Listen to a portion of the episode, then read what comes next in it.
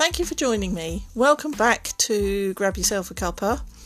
Uh, today we're going to be discussing hot cross buns, simnel cake, the Easter bunny, and eggs. So go and grab yourself that cuppa, and I will start fairly shortly.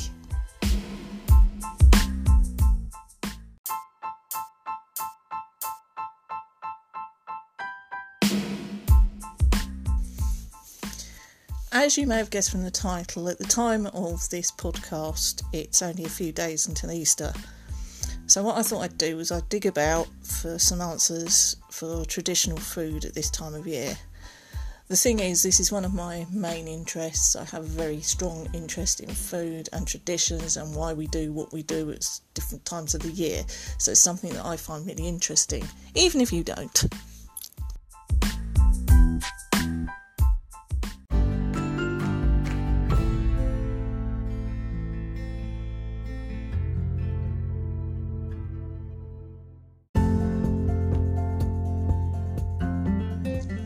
This section is going to deal with hot cross buns. When I looked it up on the internet, Wikipedia t- tells us that the ancient Greeks may have marked cakes with a cross. One of the theories is that the hot cross buns originate from St Albans, where Brother Thomas Radcliffe, a 14th century monk at St Albans Abbey, developed a similar recipe called an Alban bun and distributed the bun to the poor on Good Friday, starting in 1361. The origins of hot cross buns are not clear. Um, they may go back as far as the 12th century. According to the story, an Anglican monk baked the buns and marked them with a cross in honour of Good Friday. Now, obviously, over time, these buns became really, really popular and eventually became a, a symbol of Easter weekend.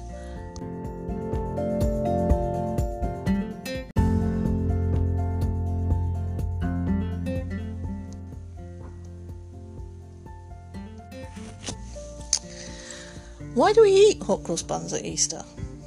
Because hot cross buns were gaining popularity and were very, very popular in Elizabethan England, towards the end of the 16th century, Queen Elizabeth I passed a law limiting the sale of sweet buns to funerals, Christmas, and the Friday before Easter. We as English, you know, are deeply superstitious and believed the buns carried medicinal or magical properties and were fearful of those powers being abused. Some even believed that buns baked on Good Friday would never go stale. I wish. Anyway, as a way to get around the law, more and more people began baking the buns at home. Not only did they grow in popularity, but the law became too difficult to enforce and was eventually rescinded. There are a lot of superstitions surrounding hot cross buns. Um, there are also more than more than a few stories that indicate hot cross buns were baked on Good Friday for superstitious reasons. One tale tells that buns baked on this day and hung from the rafters of a home would ward off evil spirits in the coming year. Another talks of these buns protecting sailors from shipwreck while off at sea, and yet another version mentions that sharing a bun with a loved one guaranteed friendship in the coming year. That might be worth trying.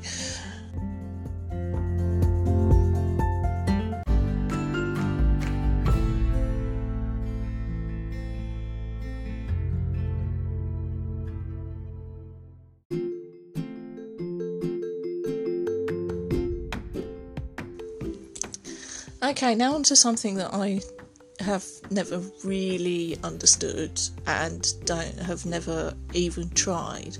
I mean, how many people in this country still eat simnel cake? Never know, never mind know what it is. Um, when I look this up, the name simnel, it says, probably comes from the ancient Roman similia, meaning fine flour, which is also the root for the name of semolina as that's a type of pasta if you didn't know. Um, its simple everyday cakes of simnel bread have been known in England at least since the 13th century and are always described as being boiled as well as baked. Uh, when you discover further on that actually a simnel cake is a fruit cake, then that explains the boiled and baked because you can make fruit cake in both those ways, as many of you who cook will know. Um, so but it's, it's known as simnel bread. Very strange. It's that lady again. Around the time of Elizabeth I, fancy simnel cakes came to be associated with springtime. They turn up in historical celebrations for Mothering Sunday, Easter, or the day off from the religious feast of Lent known as Refreshment Sunday. Sorry, that should say fast of Lent, not feast. uh, I've never heard of Refreshment Sunday, so, and I'm pretty sure most of you haven't. If you have, please let me know because this is interesting. It also tells us that simnel cake is a light fruit cake eaten during the pre Easter period in the UK, Ireland, and some other countries.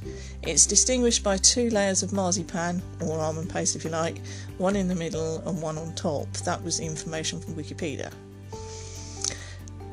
It then says simnel cake has been eaten since medieval times as both a rich sweet treat and a symbolic ritual.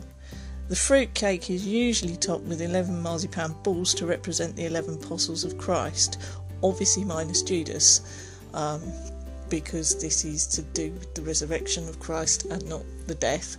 So Judas obviously now would not be applicable.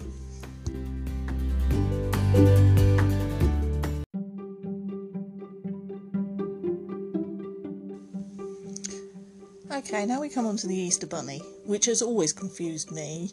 Um, I'll tell you something at the end of this section that sort of, you know, is kind of makes more sense than what I'm about to tell you.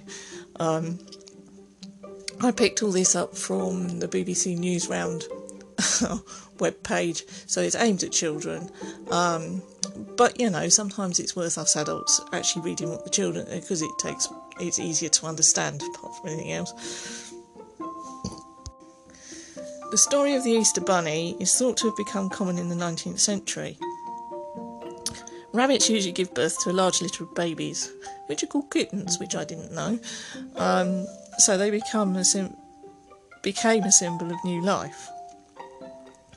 The legend of the Easter Bunny is that he lays, decorates, and hides eggs, as they are also a symbol of new life and it just goes on to say that this is why some children might enjoy Easter egg hunts as part of the festival of Easter.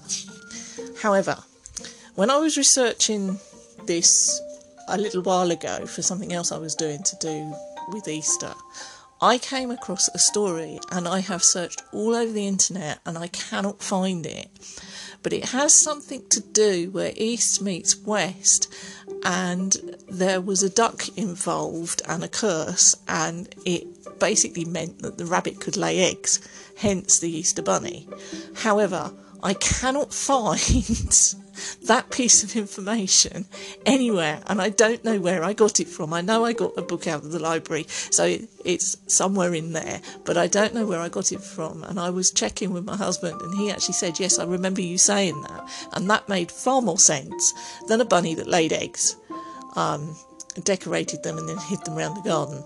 That just doesn't make any sense at all. It's not logical.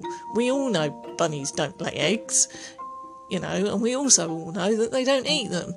So, what on earth is a bunny doing with eggs? However, that's just my thoughts on the subject. Um, and like I say, I was researching this for something else to do with cubs, I think, a while ago, and it, it and it stuck in my mind because it made sense, but I can't find the information anywhere.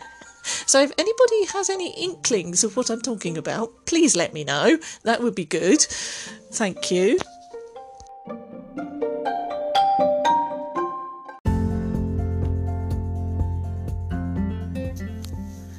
Now we come to the fun bit the actual Easter eggs. This is what Easter is about to most children. Um, it's all about Easter, the symbolism and what it all means, and what it's to do with Jesus and what have you. Usually comes later um, when they have a bit more understanding. But when they're small, obviously the only thing they remember about Easter is the egg on Easter Sunday. They have no idea what is there or what it's for. Um, and along with that, they have a nice idea where they have an Easter egg hunt around the garden or as we do here, we have a community Easter egg hunt on Easter Sunday, which is quite good fun. It gets the community together, it gets the kids out in the fresh air, and they love it. So it is one of those really nice things that happen here. Originally, though, the eating of eggs was not actually allowed by church leaders in the week leading up to Easter, i.e., this week, the week before Good Friday because um, that's known as Holy Week. So, what they used to do was any eggs laid that week were saved up and decorated to make them Holy Week eggs that were given to children as gifts um, on Easter Sunday. Hence, obviously, the chocolate eggs.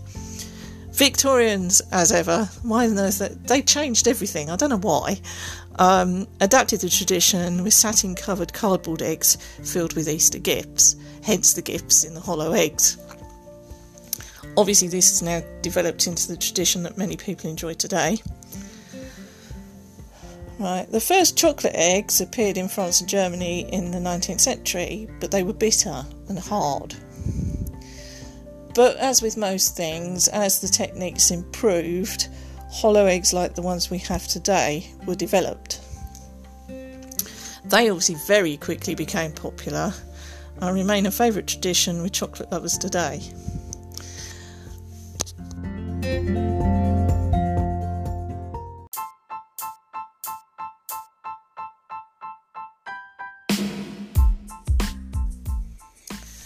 I really hope you enjoyed this quick tour around the traditions surrounding the food at Easter. I mean, I've never had a simnel cake, not sure how many of you have. I love hot cross buns, but unfortunately for me, most of them are full of gluten, and gluten free hot cross buns are actually quite difficult to get hold of. Unless I make my own, which quite often I don't bother because as it's only for me, it's not worth it. You know, I might as well just not bother.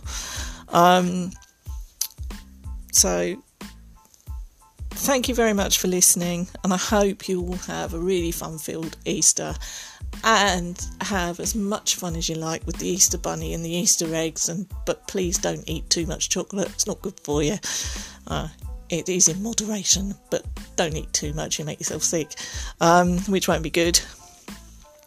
I will see you soon. And all the information that I've provided you here can be found on Google um, I had help from BBC Good Food, BBC Newsround, and Wikipedia are the three sources I used. So if you want to go and look it up and take it further, you can. Um, but thank you so much for listening to me waffle on about food and the history of how things happen and why they happen the way they do. It's been an interesting research project. It's taken me nearly nearly four days to research all that, and what does it what does it amounted to? Not a very long podcast, but at the end of the day, it's called Grab Yourself a Cuppa, and it's because it's supposed to take as long as drinking a cup of tea.